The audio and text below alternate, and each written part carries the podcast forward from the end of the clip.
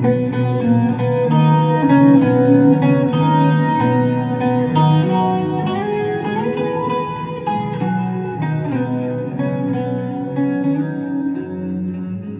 সাথে অভিষেক। আমরা শুরু করছি কোহলির কথার একটি বিশেষ পর্ব। আপনারা জানেন, আমরা কিছুদিন আগে কোহলির কথার প্রথম সিজন রেকর্ড করেছি এবং আমাদের দ্বিতীয় সিজনও আগত প্রায়, রেকর্ডিং প্রায় হয়ে গেছে।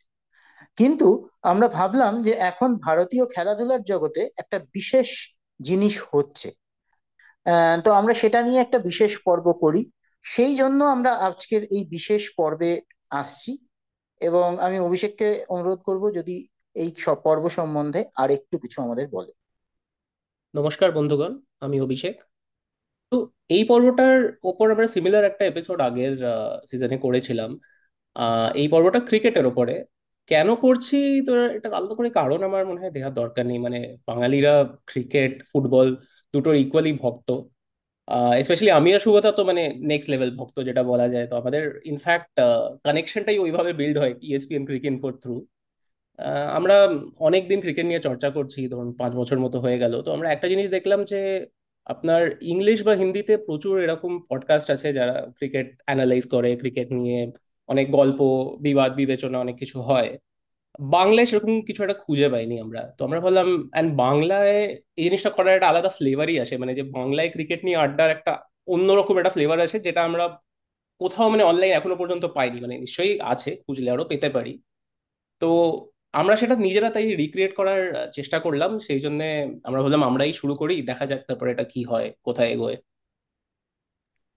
বেশ, আমাদের পর্বটা আজকে হচ্ছে এই জাস্ট কিছুদিন আগে শেষ হলো India Australia Border Gavaskar trophy, সেই 4টে টেস্ট নিয়ে আমরা আলোচনা করব। আর আলোচনা করার জন্য আমরা আরেক ক্রিকেট পাগলকে পেয়েছি। আমি ভক্ত ইউজ করলাম না, আমি পাগলই বললাম। তার কারণ হচ্ছে যে তার ফেসবুক পেজে মোটামুটি আমি ফলো করি। তার কারণ হচ্ছে যে আমি যা খেলা, শুধু ক্রিকেট বলে না, যা খেলা হচ্ছে চারিদিকের থেকে মোটামুটি রিয়েল টাইম আপডেট আমি তার ফেসবুক পেজে পাই। তার নামটা বাঙালির খুব চেনা, হয়তো মানুষটিকে নয় কিন্তু নামটি খুব চেনা। আমরা স্বাগত জানাই সৌমিত্র চট্টোপাধ্যায়কে। সৌমিত্র বাবু, ধন্যবাদ আমাদের সঙ্গে যুক্ত হওয়ার জন্য। ধন্যবাদ আপনাদেরকেও আমাকে এই অনুষ্ঠানে আমন্ত্রণ জানানোর জন্য। সবাইকে নমস্কার, এইটুকুই। চলো, একদম মানে আমরা চাই যে আজকে আমরা শুরু করার আগে আমি এটা বলতে চাই যে আগামী আধ ঘন্টা বা যতক্ষণ আমরা এই অনুষ্ঠান চালাই, মনে মনে ভাবুন যে আপনি একটি চায়ের দোকানে বসে আছেন এবং একটা টেস্ট ম্যাচ বা একটা টেস্ট সিরিজ নিয়ে আপনি ভাবছেন বা আপনি গল্প শুনছেন আশেপাশের। আমরা চেষ্টা করব সেরকমই একটা কিছু রিক্রিয়েট করতে। শুরুতে আমি এটা একটু জিজ্ঞেস করতে চাই তোমায়, সেটা হচ্ছে যে এই যে পুরো সিরিজটা হলো, আমি জানি তুমি অনেকটাই মানে প্রায় হয়তো কিছু বল ছাড়া বা প্রায় পুরোটাই দেখেছো এই সিরিজটার। তোমার ওভারঅল মতামত কি বা কেমন লাগলো তোমার এই সিরিজটা দেখে, এবং মেবি বাকি যে সিরিজগুলো হয়েছে এর আগে তার সঙ্গে যদি কোনো কম্প্যারিজন বা যেটাই হোক যদি তুমি করতে চাও? ছোটর মধ্যে বলি, প্রথম থেকেই এই সিরিজটা দেখো। বর্ডার গাভাস্কার ট্রফি এই মুহূর্তে কিন্তু আন্তর্জাতিক ক্রিকেটে একটা বড় আকর্ষণ, এবং ইংল্যান্ড অস্ট্রেলিয়ার যে অ্যাশেজ সিরিজ আমাদের ছোটবেলার সময় যে আকর্ষণ, সেটা প্রায় সমান সমান জায়গায় চলে গিয়েছে কিন্তু Border Gavaskar trophy. So naturally একজন ভারতীয় হিসেবে তো একটা কৌতূহল থাকে, এবং সেটার জন্যই তার আগে থেকে একটু দেখা, কি টিম করছে অস্ট্রেলিয়া, আছে ইন্ডিয়া কি করছে ইত্যাদি ব্যাপারও দেখা। যেটা আমার খুব অবাক লেগেছে, আমি প্রথমেই এটা বলছি, টোটাল অস্ট্রেলিয়ান টিমের বডি ল্যাঙ্গুয়েজ। ওরা প্রথম থেকেই, আমি সিরিজ শুরু হওয়ার আগে ওরা যখন এদেশে এলো, দুজন ইন্ডিয়ান স্পিনারকে ডেকে নিয়েছিল, আমি তাদের নাম করলাম না, এবং তাদের দিয়ে স্পিন বোলিং এ রপ্ত হওয়ার চেষ্টা করেছিল, কারণ ওরা জানতো যে টেস্ট মানে ভারত কি পিচ তৈরি করবে। কিন্তু তারপরেও যে কুঁকড়ে থাকা ব্যাটিংটা ওরা করলো through out the series. 3rd টেস্টেও আমি বলবো না, 3rd টেস্টেও কিন্তু ওরা বিরাট কিছু রান করেনি, জিততে পারে। রানটা করেছিল কিন্তু মাত্র 197 প্রথম টেস্টে, ইন্ডিয়া 109 করেছিল, সেটা অন্য কথা। এইটা হচ্ছে আমার ব্যাপার। Entire series except the 3rd test was dominated by India. 480 run করেও 4th টেস্টে পাটা উইকেটে ইন্ডিয়া 570 রান তুলে জবাব দিয়েছিল। ইন্ডিয়ান স্পিনাররা বিরাটভাবে সফল, আমি কাউকে ছোট করছি না। অস্ট্রেলিয়ার ওই মানে স্পিনার এই মুহূর্তে নেই। ও ন্যাথন লিওনকে নিয়ে হোক, ঠিক আছে, ও বাচ্চা ছেলে টড মার্ফি ডেবিউ করলো মাত্র, হয়তো ভবিষ্যৎ উজ্জ্বল হোক, এটাই কামনা করব, কারণ আন্তর্জাতিক ক্রিকেটের স্বার্থে এগুলো হওয়া দরকার। আদারওয়াইজ মানে absolutely dominated by team India, এটা মানতে হবে এই পর্যন্ত। এটা আমার মতামত জানালাম। না, আমি অভিষেকের কাছে যাওয়ার আগে তুমি টড মার্ফির কথাটা তুললে আমারও একটা জিনিস বলার আছে। আমি 2012-এ গ্রেম সোয়ানকে যেরকম দেখেছিলাম, আমি টড মার্ফির প্রথম বল থেকে দেখেছি, আমি দেখছিলাম, আমার কিন্তু মনে হলো টড মার্ফি অ্যাটলিস্ট লাস্ট 10 বছরে যারা এসছে তাদের মধ্যে বেস্ট স্পিনার টড মার্ফি। আমি ন্যাথান লায়নকে নিয়েও বলছি, যে ইম্প্যাক্টটাও ডেবিউ সিরিজে করলো, এবং সেটা পরে রবিচন্দ্র আশ্বিন বলেছে, ওর ইউটিউবের যে চ্যানেলটা তাতেও উল্লেখ করেছে যে 10 থেকে 50% 50 টাইমস বেটার টড মার্ফিকেও লেগেছে অ্যাজ এ ডেবিউটেন্ট। যখন আমাদের ন্যাথান লায়নও কিন্তু ডেবিউ ম্যাচে ইন্ডিয়াতে হয়েছিল এবং 7টা উইকেট নিয়েছিল 2013-এ, কিন্তু সেখানেও যা ডেবিউ করেছিল তার থেকে 10 থেকে 50 গুণ বেটার বলেছে রবিচন্দ্র আশ্বিন, এবং আমি অ্যাগ্রি করি, খুব খুব ভালো। এবং ইন্ডিয়াতে তুমি যখন স্পিন বল করবে তখন একটা পেসটা ভীষণ ইম্পর্টেন্ট, কোন পেসে তুমি স্পিনটা করছো এবং ইন্ডিয়ান প্লেয়াররা সেই পেসটাই খেলতে পারছে কিনা। তো সেইখানে আমার মনে হয় টড মার্ফি উত্তীর্ণ হয়েছে সেই পরীক্ষাটায়। আমি একটু অভিষেকের কাছে আসবো। অভিষেক, তুমি টাইম ডিফারেন্স সত্ত্বেও বোধহয় বেশ কিছুটা করে দেখেছো আর কি, তোমার মতামত কি তোমার এই টেস্ট সিরিজ সম্বন্ধে?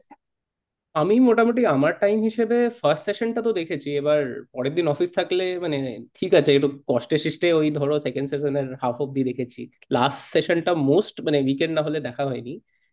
আমি তোমার সাথে একমত কিন্তু এই ব্যাপারটায়, কারণ লাস্ট তোমার আগের সিরিজে যে দেখো যে ছিল স্টিভ ও কিফ এসেছিল, এটা 12 উইকেট নিয়েছিল পুনেতে, কিন্তু more on the pitch than on the bowler. তার আগে তোমার জেসন ক্রাইজা 2008-এ এসছে, 8 উইকেট নিয়েছিল, কিন্তু ও 200 রান দিয়ে 8 উইকেট নিয়েছিল এক ইনিংসে।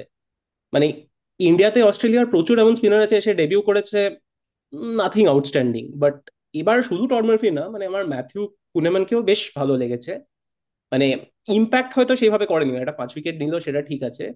Overall as a spin bowling unit I think this is probably the best after তোমার Graeme Swann Monty Panesar 2012। I have no doubts about that. হ্যাঁ, তুমি ঠিকই বলেছো, আমারও তাই মনে হয়। আমি একটু সৌমিত্র বাবুর কাছে আরেকটা জিনিসে ফেরত আসবো, যেটা একটু ব্রিফলি টাচ করলো, সেটা হচ্ছে অস্ট্রেলিয়া কুঁকড়ে ছিল বা মানে মানসিক দিক থেকে হয়তো অতটা অ্যাগ্রেসিভ ছিল না, যেটা আমরা জেনারেলি দেখি। এটা কি মানে স্পিন খেলতে পারে না বা স্পিন নিয়ে ভীত হয়ে, নাকি মানে প্রপার প্র্যাকটিস করে না ওরা, বা প্র্যাকটিস পিচ পায় না, বা এই স্কিলটা সেই লেভেলে স্পিনের ক্ষেত্রে ডেভেলপ করতে পারেনি? দেখো, বর্ডার গাভাস্কার ট্রফিতে যতবার অস্ট্রেলিয়া ইন্ডিয়াতে এসছে মোটামুটি হেরেছে। খুব সম্ভবত, আমি যদি খুব ভুল না করি, একবার কোনোভাবে বোধহয় সিরিজ ড্র করেছিল, আদারওয়াইজ বাকি সবই হেরেছে। এটা একটা কাজ করে ভাই, কারণ স্টিভ ওয়ার মানে 16টা জয়ের দৌড় ইডেন গার্ডেন্সে থেমে গেছিল, সে তো ইতিহাস। তো সেইগুলো তো একটা কাজ করে, কিন্তু otherwise at least Steve Waugh Ricky Ponting এর টাইমে যে অ্যাগ্রেসিভ অস্ট্রেলিয়াকে আমরা দেখতাম, অন্তত পিছিয়ে থাকা অস্ট্রেলিয়া কিন্তু ডেঞ্জারাস ফুটবলে, যেটা জার্মানি আমরা যা দেখেছি সেই জিনিসটাও তো প্রতিভাত হয়নি। ইভেন ফোর্থ টেস্ট যেটা 2-1 অলরেডি করে ফেলেছে, টসে জিতলো, ব্যাটিং করছে, তার যা স্ট্রাইক রেট তাতে তো সিরিজ জেতা যায় না, ড্র করা যেতে পারে।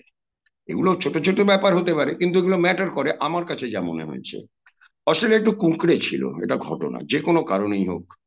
এবং সত্যি কথা, স্কট বোল্যান্ডকে নিয়ে একটা পেসারকে নিয়ে ওরা ফার্স্ট টেস্ট শুরু করলো, সে যে কেন খেললো আমি জানি না।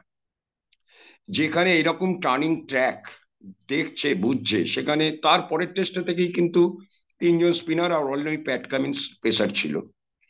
তো এই যে চিন্তা ভাবনাগুলো হঠাৎ একটা 2টো পেসার নিয়ে নেমে যাওয়া ইন্ডিয়ার মাঠে, এটা তো খুব মানে অদ্ভুত লেগেছে আমার অনেকগুলো জায়গা আর কি, অস্ট্রেলিয়ান টিম ম্যানেজমেন্টের এই ডিসিশনগুলো। তো ন্যাচারালি যা হবার তাই হয়েছে। বিগত 4টে সিরিজের 4টেই ইন্ডিয়া 2-1-এ জিতলো, তার মধ্যে কিন্তু 2টো অস্ট্রেলিয়া সিরিজ হয়েছে, 2টো ইন্ডিয়াতে হয়েছে, 2টো হোম 2টো অ্যাওয়ে। ইন্ডিয়া কিন্তু গত 4টে সিরিজের 4টেই 2-1 জিতেছে, বিশাল ব্যাপার ভাই, মানতে হবে। আর গাব্বায় ওই ঋষভ পন্তের লড়াই 2021-এর ওই জানুয়ারির 19 তারিখ যারা দেখেছে তারা মনে রেখেছে। এই হলো ব্যাপার। কোনো কারণে আমার মনে হচ্ছে ইন্ডিয়ান টিম একটা বিশাল ভালো জায়গায় পৌঁছে গেছে, অ্যাটলিস্ট টেস্ট ক্রিকেটে তো বটেই। দেখো লিমিটেড ওভার ওডিআই, আজকে হেরে গেল ম্যাচ, কালকে জিতে যেতে পারে, একটা কিছু চলে, একটা মানে গ্যাম্বল জাতীয়, আমি শব্দটা ব্যবহার করতে বাধ্য হলাম, কিছু একটা একজন একটা খেলে দিলেও একটা ম্যাচ বার করে দিতে পারে।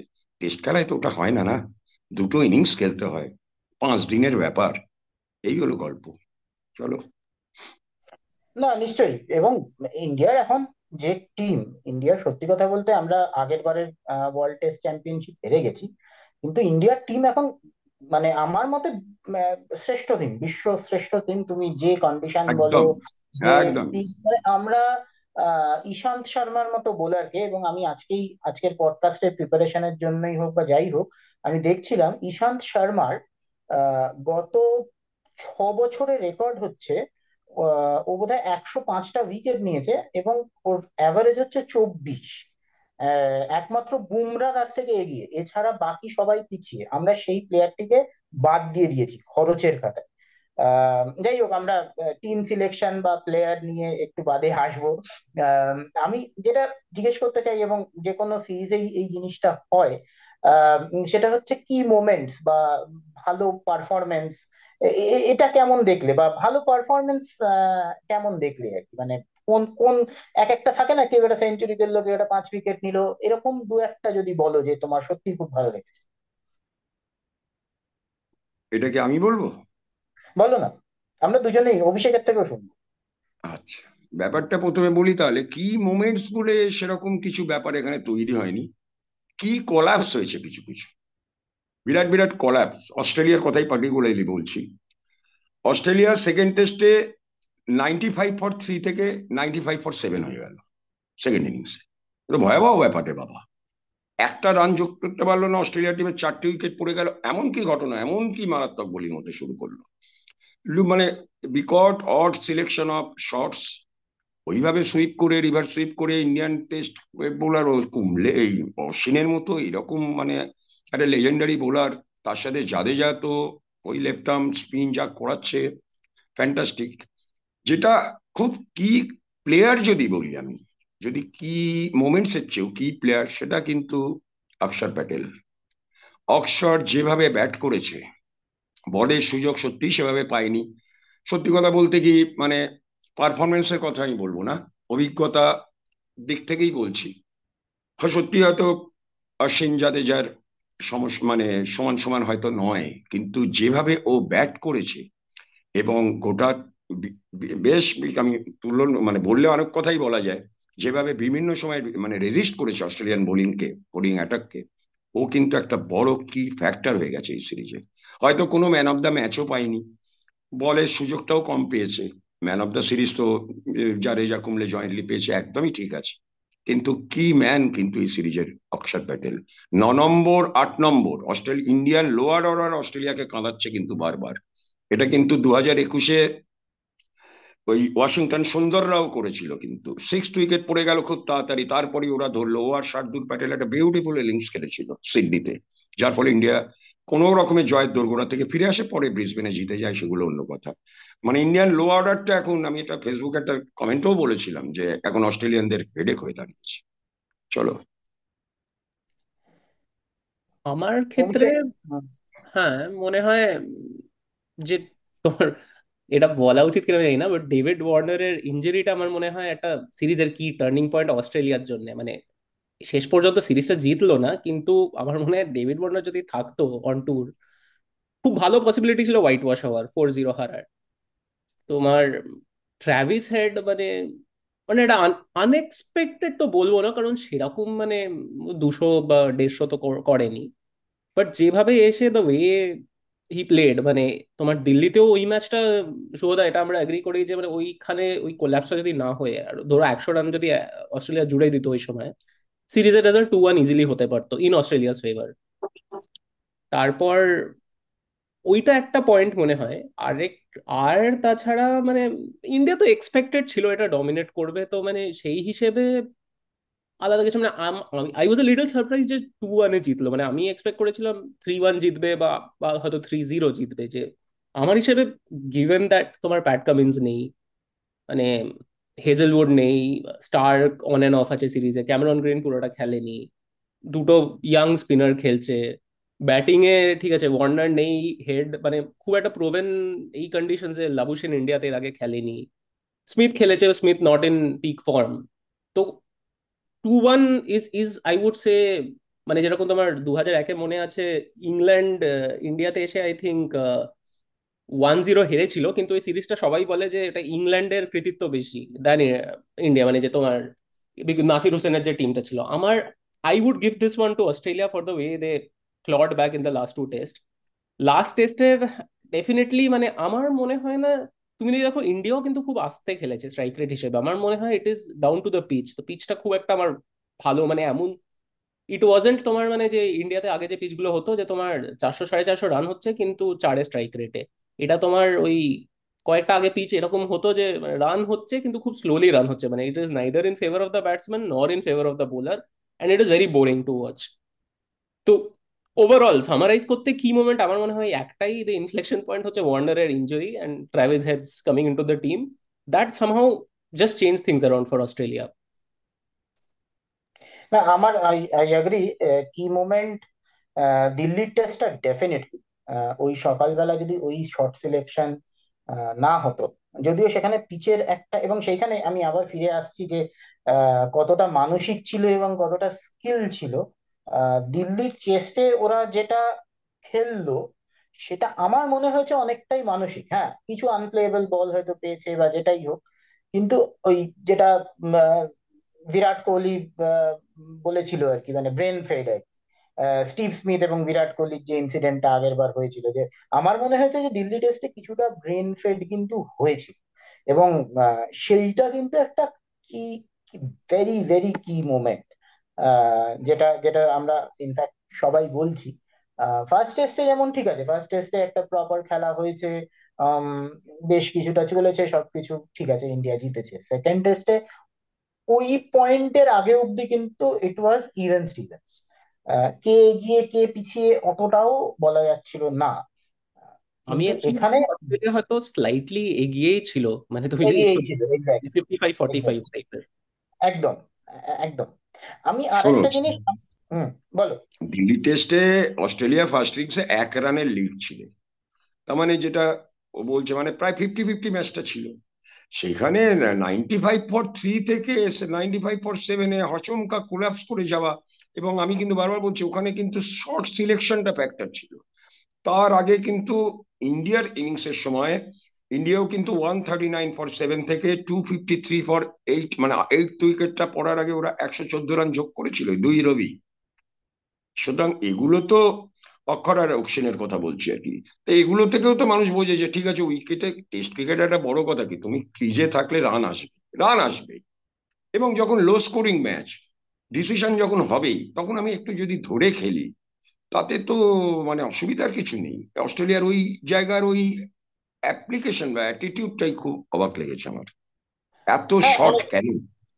আর একটা ব্যাপার যেটা যেটা অস্ট্রেলিয়ার ফেভারে যায়নি, ইন্ডিয়ার মানে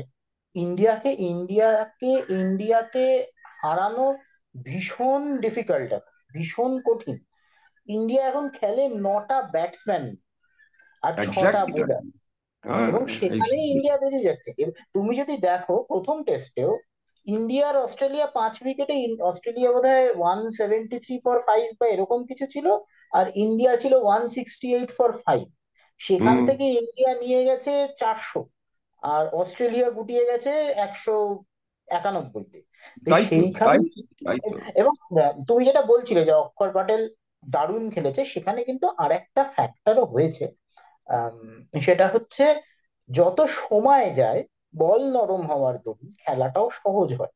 এবার সেখানে সেই ইন্ডিয়ার সেই ব্যাটসম্যানরা ছিল যারা সেই জিনিসটা এক্সপ্লয়েট করতে পেরেছে, অস্ট্রেলিয়ার সেটা ছিল না। এবং অস্ট্রেলিয়ার সেই জন্য আমি বলছি মানে সিলেকশন নিয়ে সমস্যা ছিল, কিন্তু অস্ট্রেলিয়ার যারা ব্যাটিং লাইন আপের ডেপথটা আর একটু যদি কোনোভাবে ওরা বাড়াতে পারতো প্রথম টেস্টে, মানে ক্যামেরন গ্রিন যদি খেলে তাহলে আমার মনে হয় আরেকটু বেটার হতো। যাই হোক, হ্যাঁ, আরেকটা জিনিস এটা একটু মানে আমি টাচ করতে চাই, মানে তোমাদের মতামত বা তোমাদের ওপিনিয়ন নিতে চাই, সেটা হচ্ছে কার একটা দুটো ইনিংস বলো বা থ্রু আউট দ্য ইনিংস, যেমন তুমি আকশার বললে, এরকম কিছু পারফরমেন্স যেটা তোমাদের ভালো লেগেছে, জেনুইনলি ভালো লেগেছে? যদি বলো, আমি আবারও সেই অক্ষরের কথায় ফিরবো, কারণ প্রথম কথা ফার্স্ট টেস্টে 9 নম্বরে ব্যাট করেছিল, তারপর ওকে একটু উঠিয়ে 8-এ নিয়ে আসা হয়। তো 8 নম্বর 9 নম্বরে নেমে অস্ট্রেলিয়ার মতো একটা শক্তিশালী টিম, তো আফটারঅল যতই বলো তুমি বোলিং এই বা ইন্ডিয়ার ট্র্যাক ফ্যাকান্টান, সেইখানে দাঁড়িয়ে যে লড়াইটা ছেলেটা করেছে এটা কিন্তু ফ্যান্টাস্টিক। এবং খুব পরিসংখ্যান যদি কেউ ঘেঁটে দেখে, অক্সার কিন্তু একটা ম্যাচ উইনারের ভূমিকা পালন করেছে। হয়তো বলটা দেয়া হয়নি ওকে সেইভাবে, যেটা আগেও বললাম আমি। এটা আমার ইন্ডিভিজুয়াল পারফরমেন্স। দেখো আজকে বিরাট কোহলি 186 রান করেছে, প্রত্যেকটা জায়গা ওসমান খোয়াজা তো বলো রান করলো লাস্ট টেস্টে, সব ঠিক আছে, কিন্তু ওই উইকেটে ব্যাটিং আর অন্যান্য বাকি যে তিনটে, বিশেষ করে নাগপুর, দিল্লি আর ইন্দোরে যে মাঠে খেলা হয়েছে, তো অনেক তফাৎ ছিল না ভাই। সেখানে কিন্তু অক্ষর বাজিমাত করে দিয়ে গেছে ভাই, মানতে হবে, এটা মানতে হবে। এবং প্লাস আরেকটা যেটা আমার ভালো লেগেছে সেটা হচ্ছে অক্ষর তো নিশ্চয়ই, আমার কিন্তু তুমি কোহলির ইনিংসটার কথা তুললে বলে, কোহলির কিন্তু আমরা স্পিন খেলতে পারে না ইত্যাদি ইত্যাদি অনেক রকম হয়েছে আর কি। কোহলি দিল্লিতে যে ইনিংসটা খেলেছে, হয়তো রানের হিসেবে খুব বেশি হয়নি, কিন্তু সেই ইনিংসটা কিন্তু খুব ভালো খেলেছে আর কি। আমি জানি না তোমরা নিশ্চয়ই দেখেছো, অভিষেক জানি না দেখেছো কিনা, কিন্তু ভীষণ ভালো খেলেছে। এবং আরেকটা যেটা আমার ভীষণ ভালো লেগেছে, ওরকম একটা পিচে, স্লো পিচে যেখানে কিছুই হচ্ছে না, আহমেদাবাদ পিচে অশ্বিনের ওই 6 উইকেট এবং যে স্ট্রাইক রেটে, মানে যে ইকোনমি রেটে, সেটাও কিন্তু মানে খুব তারিফযোগ্য। কারণ ওরকম একটা পিচে 6টা উইকেট নেওয়া কিন্তু সহজ নয়, যেখানে উইকেটই পড়ছে না, সেখানেও একটা টিমের 6টা উইকেট, একটা ইকোনমি রেট অফ 1.97। তো যাই হোক, আমরা বেশ কিছুটা আলোচনায় এগিয়ে এসেছি আর কি। তো একটা দুটো জিনিস আমার একটু জিজ্ঞাসার, সিলেকশন নিয়ে বিভিন্ন রকম চলছে যে কেএল রাহুলকে সিলেক্ট করা হলো কিনা বা ঠিক হলো কিনা, বা সেই জায়গায় পরবর্তীকালে শুভমান গিল খেললো, সবকিছু তোমাদের কি মতামত? সৌমিত্রবাবুকে দিয়ে যদি অভিষেক বলুক আগে। আচ্ছা, অভিষেক। কেএল রাহুলের ব্যাপারটা মানে আমি সত্যি মানে আজ পর্যন্ত যারা ইন্ডিয়ান ক্রিকেট ফলো করে ঠিক বুঝতে পারে না মানে কেএল রাহুল আসলে কি বা কে। কারণ মানে অ্যাট সার্টেন মানে আগের বার বর্ডার গাভাস্কার ট্রফি তোমাদের যদি মনে আছে, মানে ও মানে কনসিস্টেন্টলি 8টা না 9টা পরপর 50 মেরেছিল। তারপরে মানে মাঝখানে টেস্ট টিম থেকে ড্রপ হয়ে যায়, মানে পুরো আইপিএল এর সুপারস্টার হয়ে যায়, আবার টেস্ট টিমে ফেরত এসে ভালো খেলে। মানে ওর ব্যাপারটা মানে I am not really sure কোন ক্যাটাগরিতে ওকে মানে ফেলা যাবে। মানে হি ইজ নট সামওয়ান যাকে পুরোপুরি বাদও দিতে পারবে কিন্তু তুমি টিমে রাখতেও পারবে। Having said that, Shubman Gill is definitely the next batting superstar from India. মানে আমি যেটা মনে করি, মানে টেন্ডুলকার এসছে, তারপর কোহলি এসছে, নেক্সট শুভমান গিল হবে। হ্যাঁ মানে তো মানে এখনো পর্যন্ত মানে এই সিরিজে অনেস্টলি শুভমান গিল লাস্টে যে ঠিক আছে সেঞ্চুরিটা যেটা করলো আহমেদাবাদে, ওই পিচে আমি ওটাকে খুব একটা ক্রেডিট দেবো না পিচটার জন্য। ওখানে আমার মনে হয় KL Rahul actually miss out করলো, তো ও খেললে হয়তো রান করতে পারতো ওই পিচটাতে। তো এটা অনেস্টলি মানে এইখানে ইটস নট এবার অ্যাকচুয়ালি সেটা দেখা যাবে। শুভমান গিল তোমার WTC তে তোমার ওই আই এক্সপেক্ট করছে ওপেন করবে। আই ডোন্ট থিঙ্ক রাহুলকে ওরা ফেরত আনবে। It depends on how he performs there. মানে শুভমান গিল ইংল্যান্ডে তো মানে আগের বার শুধু WTC ফাইনালটাই খেলেছিল নিউজিল্যান্ডের সাথে, আর খুব একটা বেশি ইংল্যান্ডেও খেলেনি। তো দ্যাট ইজ মানে what I think about this particular situation. তো সৌমিত্র কাকু, তোমার কি মনে হয় এটার ব্যাপারে? আমার মনে হয় দেখো, রাহুল কিন্তু খুব ভালো মানের প্লেয়ার ভাই, আমি যতটুকু দেখেছি, এবং যে কোনো ফরম্যাটে ও কিন্তু খেলে দিতে পারে যে কোনো দিন। একটা ব্যাড প্যাচ হয়তো যাচ্ছে, যেটা রাহুলকে নিয়ে যেটা ইয়ে বললো সৌব্রত, যে অনেক বিতর্ক অনেক কিছুই তো পড়ে চোখে, এবং ওকে কিন্তু কন্টিনিউয়াস ইন্ডিয়ান টিম ম্যানেজমেন্ট কিন্তু একটা সাপোর্ট দিয়েছে। সেই সাপোর্ট দেওয়ার একটাই কারণ যে ওর একটা ব্যাপার আছে, যেটা তুমিও একটু আগে বলে গেলে যে ওকে বাদ দেওয়া মুশকিল, কথাটা বলেছো তুমি, আবার হয়তো রাখাও যাচ্ছে না, এরকম পারফরমেন্স হচ্ছে। এবং যেটা আমার মনে হয় রাহুল কিন্তু অনেক জায়গায় ব্যাট করতে পারে, এটা কিন্তু অনেকের ক্ষমতা থাকে না এই জায়গাটা। টেস্ট ক্রিকেটে কি হয় সাধারণত, উইকেট কিপারকে এমন একটা জায়গায় নেওয়া হয় মানে ব্যাট করতে পারে 6 নম্বর 7 নম্বর ইত্যাদি জায়গায়, এটা একটা অ্যাভারেজ ইয়ে। তার মধ্যে কি ওপেনার উইকেট কিপার হয়নি, হয়েছে, ফারুক ইঞ্জিনিয়ারই ওপেন করতো ইন্ডিয়ায়, কিন্তু যেহেতু একটা টেস্ট ম্যাচ দীর্ঘমেয়াদী ব্যাপার, দীর্ঘদিন উইকেট কিপিং এর পর ব্যাট করতে নামাটা একটু চাপের। রাহুলকে মিডল অর্ডারে যেহেতু ঋষভ নেই বা ঋষভের এখন অনিশ্চিত ভবিষ্যৎ, যে উইকেট কিপার আমাদের উইকেট কিপিং করলো 4টে টেস্ট ম্যাচে, কিছু বলার নেই আমার আর। কেন কি আমি এত সাবস্ট্যান্ডার্ড উইকেট কিপিং দেখিনি। ব্যাটিং একটা বোধহয় লাস্ট টেস্টে না কই থার্ড টেস্টে বোধহয় 44-44 করেছিল, ঠিক আছে, কিন্তু ব্যাটিং এর সাপোর্ট তো ছেড়ে দাও, একটা উইকেট কিপার থেকে অতটা এক্সপেক্ট না করলে হবে। কিন্তু টেস্টে উইকেট কিপিংটা যেটা রিদ্ধি করে গেছে, উইকেট কিপিং তো একটা ফ্যাক্টর না টেস্ট ম্যাচে অন্তত, এ তো 20 ওভার 50 ওভারে খেলা নয় বাবা, যা হলো হলো। সেখানে দাঁড়িয়ে যে মানে নিচু ক্যাচ, ও তো রিফ্লেক্স বলেই কিছু নেই আমার মনে হয়, ও তো হাঁটুর তলার কোনো বলই গ্রিপ করতে পারে না। আমি টোটাল সিরিজ দেখে যা দেখেছি অন্তত 5 থেকে 6টা ক্যাচ ও ফেলেছে হাঁটুর নিচে। তো এই জাতীয় উইকেট কিপার নিয়ে মানে যদি টেস্ট সিরিজের জুনের ওভালে কি করবে, উইকেট কিপারকে নিয়ে ইন্ডিয়ার ভাবার আছে। এবং আমার মনে হয় রাহুলকে 5, 6, 7 নম্বরে নামালেও কোনো অসুবিধা হওয়ার কথা নয়, কারণ he can do anything on any day with his bat. এটা কিন্তু ঘটনা এই পর্যন্ত। হ্যাঁ, it looks like রাহুল হয়তো খেলবে, এবং সেটা মানে উইকেট কিপিং এর জন্যই। তবে মানে এই সিরিজে সত্যি কথা বলতে সেকেন্ড টেস্টে বা থার্ড মানে খারাপ খেলেছে, লাক খারাপ ছিল, ফলস শট প্রথম একটা দুটো ফলস শটে আউট হয়ে গেছে। তবে রাহুলের কনসিস্টেন্সিটা খুব ভালো কিছু নয়, এবং ওভার এ পিরিয়ড ওভার প্রায় 40টার উপরে টেস্ট খেলে ফেলেছে, তার 35 অ্যাভারেজ আরো একটু বেশি হওয়া উচিত। এবং কালে দিনে আমার মনে হয় যদি কেউ বেটার ওপেনার ওরা পায়, ওরা রাহুলকে রাখবে না বলে আমার ধারণা। তবে WTC-তে ওভালে হয়তো আলটিমেটলি রাহুল খেলবে, ব্যাটিং এর জন্যই খেলবে যতটা না, এবং ওখানে অতটা স্পিন হবে না বলে মেইনলি সিমিং উইকেট বা সুইংইং কন্ডিশনে রাহুল মোটামুটি একটা উইকেট কিপিং করে দেবে। এবং যেটা সৌমিত্র বাবু বললো যে শিকার ভারত হয়তো অতটা ভালো উইকেট কিপিং করতে পারছে না বা পারেনি, যদিও মানে বৃদ্ধির পরে ওকেই সব থেকে ভালো উইকেট কিপার হিসেবে টিম ম্যানেজমেন্ট অ্যাটলিস্ট দেখে, যে কারণে ওকে অনেক দিন ধরে মানে রেখে দিয়েছে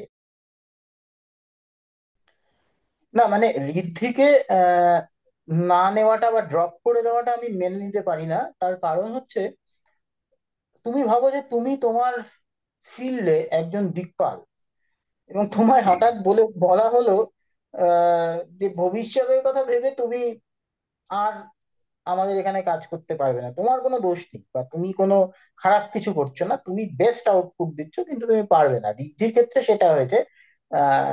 একদম একই জিনিস হয়েছে ইশান্ত শর্মার ক্ষেত্রে। ইশান্ত শর্মা, যেটা আমি একটু আগে বলছিলাম, যে গত 5 বছরে মানে 2016 থেকে 2022 অব্দি ছেলেটার 100-র উপরে উইকেট, 24 অ্যাভারেজ। ঋদ্ধির ক্ষেত্রেও তাই, আমরা জাস্ট আর একজনকে তৈরি করব বলে ওকে নিলাম না, এটার কোনো মানে হয় না। মানে ঋদ্ধির মতো এত ভালো উইকেট কিপার আমি অ্যাটলিস্ট খুব কম দেখেছি। আমি জানি না কিরমানি যেমন উইকেট কিপিং করতো, বা আমি ধরো মোড়ে বলো, মঙ্গিয়া বলো, চন্দ্রকান্ত পন্ডিত কিছুটা, বিজয় রাহিয়া, আমি ধোনিকে বাদ দিচ্ছি অবভিয়াসলি, কিন্তু মানে এদের উইকেট কিপিং আমি দেখেছি। মানে বৃদ্ধিমান কিন্তু অনেকটা এগিয়ে। তো সেই ফলটা আমরা এখন এবার পেলাম আর কি, যে ভারত সেইভাবে হয়তো উইকেট কিপিংটা করতে পারলো না ভালো করে। আমি আশা করবো ও করবে। এবং পান্ত যেহেতু ইনজিওর্ড, আমাদের এখন আর কোনো উপায় নেই, আমাদের কেএল রাহুলকে খেলাতেই হবে। সেটা হয়তো পান্ত ইনজিওর্ড হলে বৃদ্ধি থাকলেও কেএল রাহুলকেই খেলাতাম। কিন্তু এই জিনিসটা আমি ফ্র্যাঙ্কলি আমি জানি না, আমি হয়তো একটু ডাইগ্রেস করছি, কিন্তু এই ব্যাপারটা আমি মেনে নিতে পারিনি। আমার মনে হয়েছে এটা একটা ভুল ডিসিশন। টিম ম্যানেজমেন্টের তরফে। ধরো মানে আজ থেকে 15 বছর আগের অস্ট্রেলিয়ায় তুমি মনে করো যে ডেভিড হাসিয়ার ব্র্যাড হজের মতো ব্যাটসম্যান খেলেনি, মানে তার মানে এই নয় যে ওরা আমাদের ডেমিয়ান মার্টিন বা এরকম কাউকে বলেছে যে না না তোমাদের তো মানে এরপরে আমাদের নেক্সট লাইন তৈরি আছে তুমি কেন খেলবে আর কি। তো সেই জিনিসটা যাই হোক আবার একটা কথা বলার আছে বোধ হয়, মানে আমি সত্যি রাহুলকে টেস্ট কিপার হিসেবে দেখি না, মানে আমার মনে হয় না যে মানে ওয়ান ডে তে definitely I think he is a very good option. সত্যি কথা বলতে অ্যাগেন এইটাতে হয়তো তোমরা আমার সাথে ডিসএগ্রি করতে পারবে, আমারও মনে হয় না স্পিনিং কন্ডিশনে Rishabh Pant is the best wicket keeper option we have, মানে ঋদ্ধি is was definitely above Pant at least in spinning conditions, মানে ওভারসিজ কন্ডিশনসে পান্ত অনেক ইমপ্রুভ করেছে মানে অ্যাজ আ কিপার যখন এসেছিল সেখান থেকে। কিন্তু এটা খুব একটা মানে এইখানে it's very difficult to pick sides on this topic, মানে তুমি যে ঈশান্ত শর্মা বললে বা ঋদ্ধির কথা, even to an extent Rahane যদি তুমি দেখো শেষের দিকে বাজে খেলছিল বাট পূজারাও সেরকম কিছু ভালো খেলেনি। আর রাহানে তোমার অস্ট্রেলিয়াতে একটা সেঞ্চুরি মারলো, সিরিজ জেতালো ক্যাপ্টেন হয়ে, টেকনিক্যালি তিনজনকেই আরো খেলানো যেত কয়েক বছর till their careers ended as in natural progression. কিন্তু ওইটা একটা ব্যাপার না, মানে এই ধরো এই সিচুয়েশনটা যেটা এসে গেল মানে যে তোমার পান্তের ইঞ্জুরিটা, এই ক্ষেত্রে we were left unprepared without a wicket keeper because আমরা ওটার ব্যাকআপ মানে তোমার ঋদ্ধি ছিল তারপরে পান্ত ছিল, তো আমরা ওই একটা ব্যাকআপ সেরকম ভাবে প্রিপেয়ার করিনি। ভারত নো ডাউট ঠিক আছে মানে this was not his best series, I still have hope, কারণ কয়েকটা মানে শুরুতে তুমি ফার্স্ট এর টেস্টে ওর একটা মানে স্টাম্পিং ছিল, খ্বাজা স্টাম্পিং ছিল না আর একটা স্টাম্পিং খুব বেশ ভালো করেছিল, কয়েকটা কালেকশন খুবই ভালো ছিল ওর। সিমিলারলি মানে ওই অ্যানালজিটা তোমার যদি নি ঈশান্ত শর্মার জায়গায় সিরাজ রীতিমতো ভালো বল করছে, রাহানের জায়গায় আমি জানি না শ্রেয়াস আইয়ার ঠিক আছে আগের আমি শ্রেয়াস আইয়ার খুব একটা বড় ফ্যান না তো সেটা নিয়ে আমি কিছু বলতে চাই না, বাট এই জিনিসটা কিন্তু মানে যে করা উচিত কি উচিত না এটার মানে you will always have two schools of thought on this. ব্যাপারটা কি বলতো অ্যাকচুয়ালি ব্যাপারটা ছোট করে বলি লাস্ট, যে মানে ইন্ডিয়ান টিমে এখন এত কম্পিটিশন না, মানে এত ধরো আমরা খুব পুরোনো দিনের মানুষ, আমাদের সময় দেখেছিলাম পারছে না বিকল্প নেই খেলিয়েই যাচ্ছে আমরাই বিরক্ত হয়ে যাচ্ছে। আমি কারোর নাম করছি না, সবাই খেলে সবাই সাধ্যমতো চেষ্টা করে দেশের ওই নিজেকে উজাড় করে দিতে, কিন্তু পারছে না, তার বিকল্প ছিল না। এখন বিকল্প এসে গেছে ভাই, তুমি একটু আগে বললে শুভমান আগামী দিনের মানে সচিন বিরাটের মতো জায়গায় হয়তো পৌঁছে যাবে, তো সত্যি লোকেশ রাহুলকে ড্রপ না করলে শুভমানকে কোথায় খেলানো যেত। লোকেশের উইকেট কিপিং আমরা নর্মালি লিমিটেড ওভার্সে দেখেছি, ওর উইকেট কিপিং এর ধারাবাহিকতা টেস্টে তো পরীক্ষিত নয়, সুতরাং যেটা দেখিনি আমরা, অথচ সে ইজ আ সাউন্ড ব্যাটার এবং স্ট্রেট ব্যাট খেলে ছেলে, কিন্তু সুতরাং সে আগামী দিনে একটা জায়গা যদি নিতে পারে অসুবিধাটা কি আছে। ঋষভ যখন টিমে ঢুকেছে, ঋদ্ধি তখন পিক ফর্মে কিন্তু ঋষভ টিমে ঢুকেছে এবং সাকসেস পেয়েছে এবং অনেক ভালো, ওর ব্যাটিং অ্যাভারেজ থেকে শুরু করে ক্যারিয়ার স্ট্যাটিস্টিক্স হিসাবের অনেক হাই, ঋদ্ধি কিন্তু তখন পিক আপ ফর্মে। তোমাকে তো বিকল্পটা ঠিকঠাক বেছে নিতে হবে না, ইন্ডিয়ান টিমে এখন ওই জায়গা নেই, আজকে সিরাজ খেলছে কালকে শার্দুল খেলে দেবে, এতটুকু ত্রুটি বিচ্ছুতির জায়গা নেই। সূর্যকুমার যাদবকে কেন ট্রাই করবে না ইন্ডিয়া, অবশ্যই করতে হবে, যে এরম সাকসেস পাচ্ছে ঠিক আছে, একটা দুটো তিনটে চারটে খারাপ খেললো ড্রপ হয়ে যেতেই পারে, কিন্তু লোকেশ টোকেশ তো সার্ভিস দিয়ে এসছে ইন্ডিয়াকে, অন্তত 30-40টা টেস্ট খেলেছে, অ্যাভারেজটা সবসময় ম্যাটার করে না, কিন্তু একটা তো মিনিমাম জায়গা তো আছে, যে একেবারে কোলাপস তা তো নয়। ঋদ্ধির ব্যাটিং খুব খারাপ ইন্ডিয়ার, আমি বলছি ওর বোধ হয় গোটা 23-24 অ্যাভারেজ হবে, আমার খুব ভুল যদি না হয়, সেখানে দাঁড়িয়ে তো উইকেট কিপিংটা একটা ফ্যাক্টর হয়ে যায় না, তো কিপিং এর পাশাপাশি ব্যাটিংটাও আর কি। এবং ইন্ডিয়ান টিম সেই ক্যাপাসিটি মানে সেই ধরনের পটেনশিয়ালিটি আছে ইন্ডিয়ান টিমে, যে বিকল্প যে কেউ যখন তখন টিমে ঢুকে যেতে পারে। চলো না মানে সেটা ডেফিনেটলি আমি লোকেশে মানে রাহুলের কথা যেটা বলছিলাম সেটা হচ্ছে যে রাহুলের মানে ওয়ান অফ টেস্টে উইকেট কিপিং করবে, কিন্তু ওকে মানে as a test wicket keeper আমার মনে হয় কেউই দেখছে না, যেহেতু পান্ত নেই এবং ভারত হয়তো অতটা ভালো ব্যাটিংটা করতে পারবে না, সেহেতু হয়তো রাহুলের একটা খেলার চান্স আছে WTC-তে, তবে সেটা ওয়ান অফ। এখন ইন্ডিয়ান টিমের এখন যেটা হয়েছে যেটা আগে ছিল না এখন যেটা হয়েছে, কাউকে একবার চান্স দিলে, যদি সেটা ওয়ান ডে তে বেশি, কাউকে একবার চান্স দিলে তার শেষটুকু অব্দি দেখে তবেই তাকে বাদ দেওয়া হয়। আর যেটা মানে রাহানে আর পূজারার ক্ষেত্রে, যেটা আমার মনে হয় পূজারা অনেক বেশি কোয়ালিটেটিভ ইনিংস খেলেছে এবং অনেক মানে বলের সংখ্যা যেহেতু বেশি খেলেছে, এবং পূজারা যে জায়গাটাতে খেলে সেটা খুব ক্রিটিক্যাল একটা জায়গা, মানে সেখানে 90 বল খেলে 30 করলে অনেকটা। এবার রাহানে বোধহয় সেই জায়গাটা মানে সেই 90 বল খেলা অব্দি যেতে পারে, এবং রাহানে যখন খেলে তখন ব্যাটিং ডেফিনেটলি ইজিয়ার, মানে at number 5 batting definitely easier. তো সেই জন্য রাহানের ক্ষেত্রে না, আমার মানে ঋষভ পান্তের সঙ্গে কারোরই তুলনা চলে না, কারণ ঋষভ পান্ত মানে once in a generation talent. আমি বলছিলাম যে ঋষভ পান্ত না খেললে কারা খেলবে, সেই জায়গায় বোধহয় ঋদ্ধিকে ওদের রাখা উচিত ছিল, মানে based on his wicket keeping skills. আর ভারতের যেটা হয়েছে, ভারতে খুব অদ্ভুত একটা জিনিস হয়েছে, সেটা হচ্ছে যে ও কিন্তু প্রথম টেস্ট বা সেকেন্ড টেস্টেও আমি কিছুটা বলবো বেটার উইকেট কিপিং করেছে, কিন্তু যত দিন গেছে, যত মানে সিরিজটা গেছে, তত বোধহয় মানে খারাপ হয়েছে, তত খারাপ। এবং লাস্ট টেস্টেও মানে যেটা অস্ট্রেলিয়ার কি 170.2 করলো, যেটা ডিসমিস হয়ে গেল আর কি মাঝপথে, আবার টেস্টের কথা বলছি, সেখানে লাস্ট দিনেও যে ক্যাচ মিস করেছে তার দু একটা ধরলে পারলেও বোধহয় অস্ট্রেলিয়া চাপে। আমি একদম পুরোটা দেখেছি বলে বলছি, ও তো হাঁটুর নিচের কোনো ক্যাচই গ্লাভসই পৌঁছাতে পারে না, হাতে বলই লাগে না। নাম্বার অফ মানে ডিফ্লেকশনস, আমি সিরিয়াসলি বলছি, আমি এটা ম্যাটার অফ ডিপ কনসার্ন কিন্তু, মানে ইন্ডিয়ান টিমের এই মুহূর্তে টেস্টে উইকেট কিপার। আগামী দিনে কি হবে সেটা আগামী দিন বলবে, কিন্তু এটা খুব ভাবার জায়গা আছে। আর একটা কথা বলি, লাস্ট ইন্ডিয়ান টিমে লেফট হ্যান্ডার, টেস্ট ক্রিকেটে ইন্ডিয়ান টিমের এরকম লেফট হ্যান্ডারের অভাব, মানে গাঙ্গুলির পরেও আরো এসে গেছে, কিন্তু এরকম দেখেছি কিনা জানি না। রবীন্দ্র জাদেজাকে এখন 5 নম্বরে ব্যাট করতে পারে না, তো সেখানে দাঁড়িয়ে ছেলেটাকেও তো একটু ট্রাই করা যেতে পারতো না? যে ছেলেটি মানে বসেছিল আমাদের, পুরোনো নামটাই ঈশান কিশন বলছেন, ঈশান কিশান, ওকেও তো একটা টেস্টে ট্রাই করতে পারতো। সিরিজ যখন জিতে গেছে, বর্ডার গাভাস্কার ট্রফি যখন আমাদের হয়ে গেছে, একটু দেখতে পারতো, লাস্ট টেস্টটাই দেখতো না। আফটারঅল একটু উপর দিকে ব্যাট করতে পারে, কিছু ব্যাটিং এর কাজ ওরা গেছে হচ্ছে। মানে তুমি যদি বলো Ishan Kishan in place of Bharat, ওরা ভারতকে কিছুদিন ট্রাই করবে, মানে আমি যেটা বলছিলাম এখন সেই পলিসিটা ইন্ডিয়ান টিমে, which is a good policy, আমি খারাপ পলিসি বলছি না, যেটা স্কাইয়ের ক্ষেত্রেও যেটা এখন হচ্ছে ওয়ান ডেতে।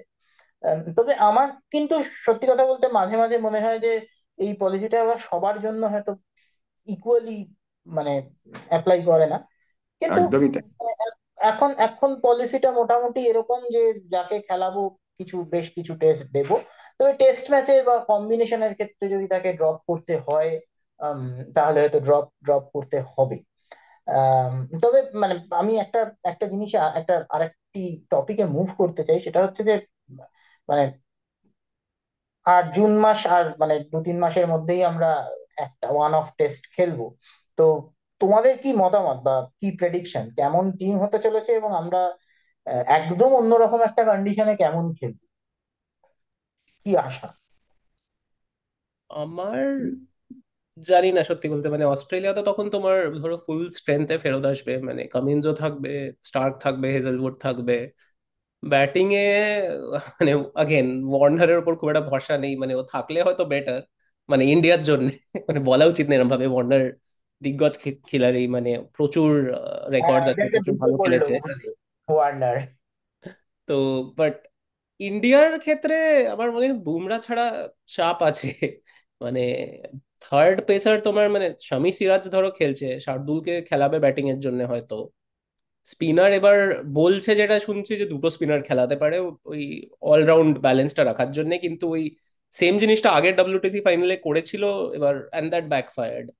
তো জুন মাসে তোমার ওভালে 2 স্পিনার নিয়ে তার চেয়ে আরেকটা 4টে পেসার, এবার আরেকটা পুরো র্যাডিক্যাল থিওরি প্রপোজ হচ্ছে যে হার্দিক পান্ডিয়া 5 বছর পর ফেরত আসবে আবার টেস্ট খেলতে, এগুলো কতটা কি হবে কে জানে। আই উড সে অস্ট্রেলিয়া একটু এগিয়ে আছে এট দিস পয়েন্ট, একটু না বেশ কিছুটাই এগিয়ে আছে at this point of time in my opinion.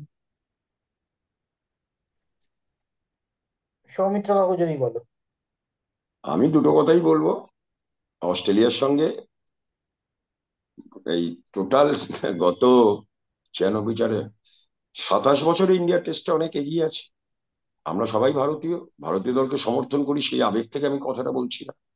সেটা বর্ডার গাভাস্কার ট্রফির টোটাল ইয়েটা দেখলেই বোঝা যাবে। এখনো পর্যন্ত 16টা সিরিজ হয়েছে, ইন্ডিয়া 10টা জিতেছে, অস্ট্রেলিয়া 5টা জিতেছে, একটা ড্র হয়েছে। এবং যেহেতু ড্র হয়েছে বলে, মানে সিরিজটা ড্র হয়েছে বলে, ইন্ডিয়া রিটেন করতে বলে বর্ডার গাভাস্কার ট্রফি 11 বার জিতেছে এবং অস্ট্রেলিয়াকে অস্ট্রেলিয়ার মাটিতেও শোচনীয় ভাবে হারিয়ে এসছে। সুতরাং ইংল্যান্ডের মাটিতে এমন কিছু অসুবিধা হবে না। টুবলু অনেকক্ষণ আগে একটা কথা বলেছে সুব্রত, যে ইন্ডিয়ান পেস অ্যাটাক এখন সত্যিই খুব ভালো। স্বামী শার্দুল আর ইয়ের কম্বিনেশন, সিরাজ একটা ধাক্কা মারতেই পারে। এবং ডাব্লিউটিসি ফাইনালে কিন্তু ইন্ডিয়া দুবার উঠলো। আমরা এই প্লাস পয়েন্ট গুলো ইন্ডিয়ার অনেক সময় ভুলে যাই।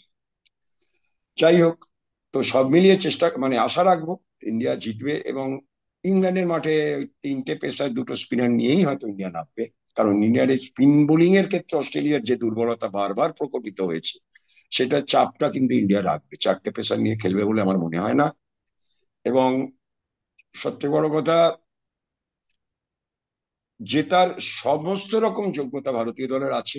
আমি ভারতীয় দলকে শুভকামনা জানাই একজন ভারতীয় হিসাবে, একজন ক্রিকেট প্রেমী হিসাবে। এবং সত্যি কথা, ভারত যেভাবে বিভিন্ন স্তরে মানে ক্রিকেটকে ডমিনেট করছে, হ্যাঁ একটা টুর্নামেন্টে সেমিফাইনালে ছিটকে যাওয়া, ফাইনালে ছিটকে যাওয়া, ওগুলো সবসময় ইস্যু হয় না, সে অনেক বড় বড় ঘটনা বহু জায়গায় ঘটে। এইটুকু বলতে পারি অস্ট্রেলিয়ার চেয়ে ইন্ডিয়া অনেক এগিয়ে আছে মনস্তাত্ত্বিক দিক থেকে তো বটেই। ব্যাস এইটুকু আমার কথা। আমারও মনে হয় 3-2 খেলবে। তবে এবং রাহুল উইকেট কিপার হিসেবে খেলবে। 4টে পেসারে আমার মনে হয় যাবেন না। তবে পুরোটাই ডিপেন্ড করছে কন্ডিশনের ওপর। হয়তো প্রচুর ক্লাউড কাভার থাকলো, হয়তো ওয়েদার ফোরকাস্ট থাকলো যে বৃষ্টি হবে বা এরকম কিছু হবে, তো সেক্ষেত্রে স্বামী, সিরাজ, উমেশ এবং তার সঙ্গে হয়তো শার্দুল অ্যাড হবে। আমার মনে হয় ওয়ার্ল্ড কাপ ইয়ারে ওরা পান্ডিয়ার রিস্কটা নেবে না এবং সেটা না নেওয়াই উচিত। এবং আমি একটা ডাব্লিউটিসি জিতলো কি না জিতলো বড় কথা নয়, ইন্ডিয়া গত 2 বছর বা গত 4-5 বছর বিশেষ করে কোহলি যখন থেকে ক্যাপ্টেন হয়েছে যেভাবে ট্রান্সফর্ম করেছে, আমরা অনেকদিন ক্রিকেট খেলা দেখছি, এইভাবে মারাত্মক পেস আমাদের যা তৈরি হয়েছে এখন, পেস ব্যাটারি আমি বলবো, এবং যেভাবে তারা ডমিনেট করছে ওয়ার্ল্ড ওয়াইড, একমাত্র বোধহয় সাউথ আফ্রিকা ছাড়া আমরা জিতে আসতে পারিনি, সেটা সত্যি কিন্তু মানে খুব ক্রেডিট টু ইন্ডিয়ান টিম। যাই হোক, যেমন সৌমিত্র বাবু বললো, অভিষেকও একই কথা বলছিল যে আমরা আশা করবো যে এবার অ্যাটলিস্ট ডাব্লিউটিসিটা জিতবো। তো আমাদের যারা শ্রোতা, যারা শুনছেন বা শুনলেন, আশা করি আমাদের এই নতুন প্রয়াসটা ভালো লাগলো আপনাদের। আর আপনাদের যা মনে হবে, ভালো খারাপ যেটাই হোক, আমাদের জানাবেন কমেন্ট সেকশনে। আর আমাদের আসল যে সিজন সেটা শুরু হচ্ছে আর কিছুদিনের মধ্যে, আপনারা তার নোটিফিকেশনসও পাবেন। আশা করি আপনারা শুনবেন।